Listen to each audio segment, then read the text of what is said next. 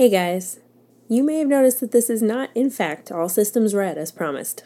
This is the start of a very busy time of year for everyone, and we are no exception. The past few weeks have been rather crazy, and if you follow our social medias at all, you may have noticed a lack of posts as a result.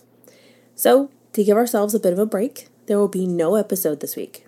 Next week on the 8th, there will be a review of All Systems Red, and then no episode again on the 15th. Starting on the 22nd, we will be back up to our regularly scheduled programming with an episode every Monday. We appreciate your understanding, and we hope that you will all take care of yourselves as well during this busy time of year. Happy Halloween, Reformation Day, Dia de los Muertos, All Souls Day, Diwali, and any other day you're celebrating around this time. We'll talk to you guys next week.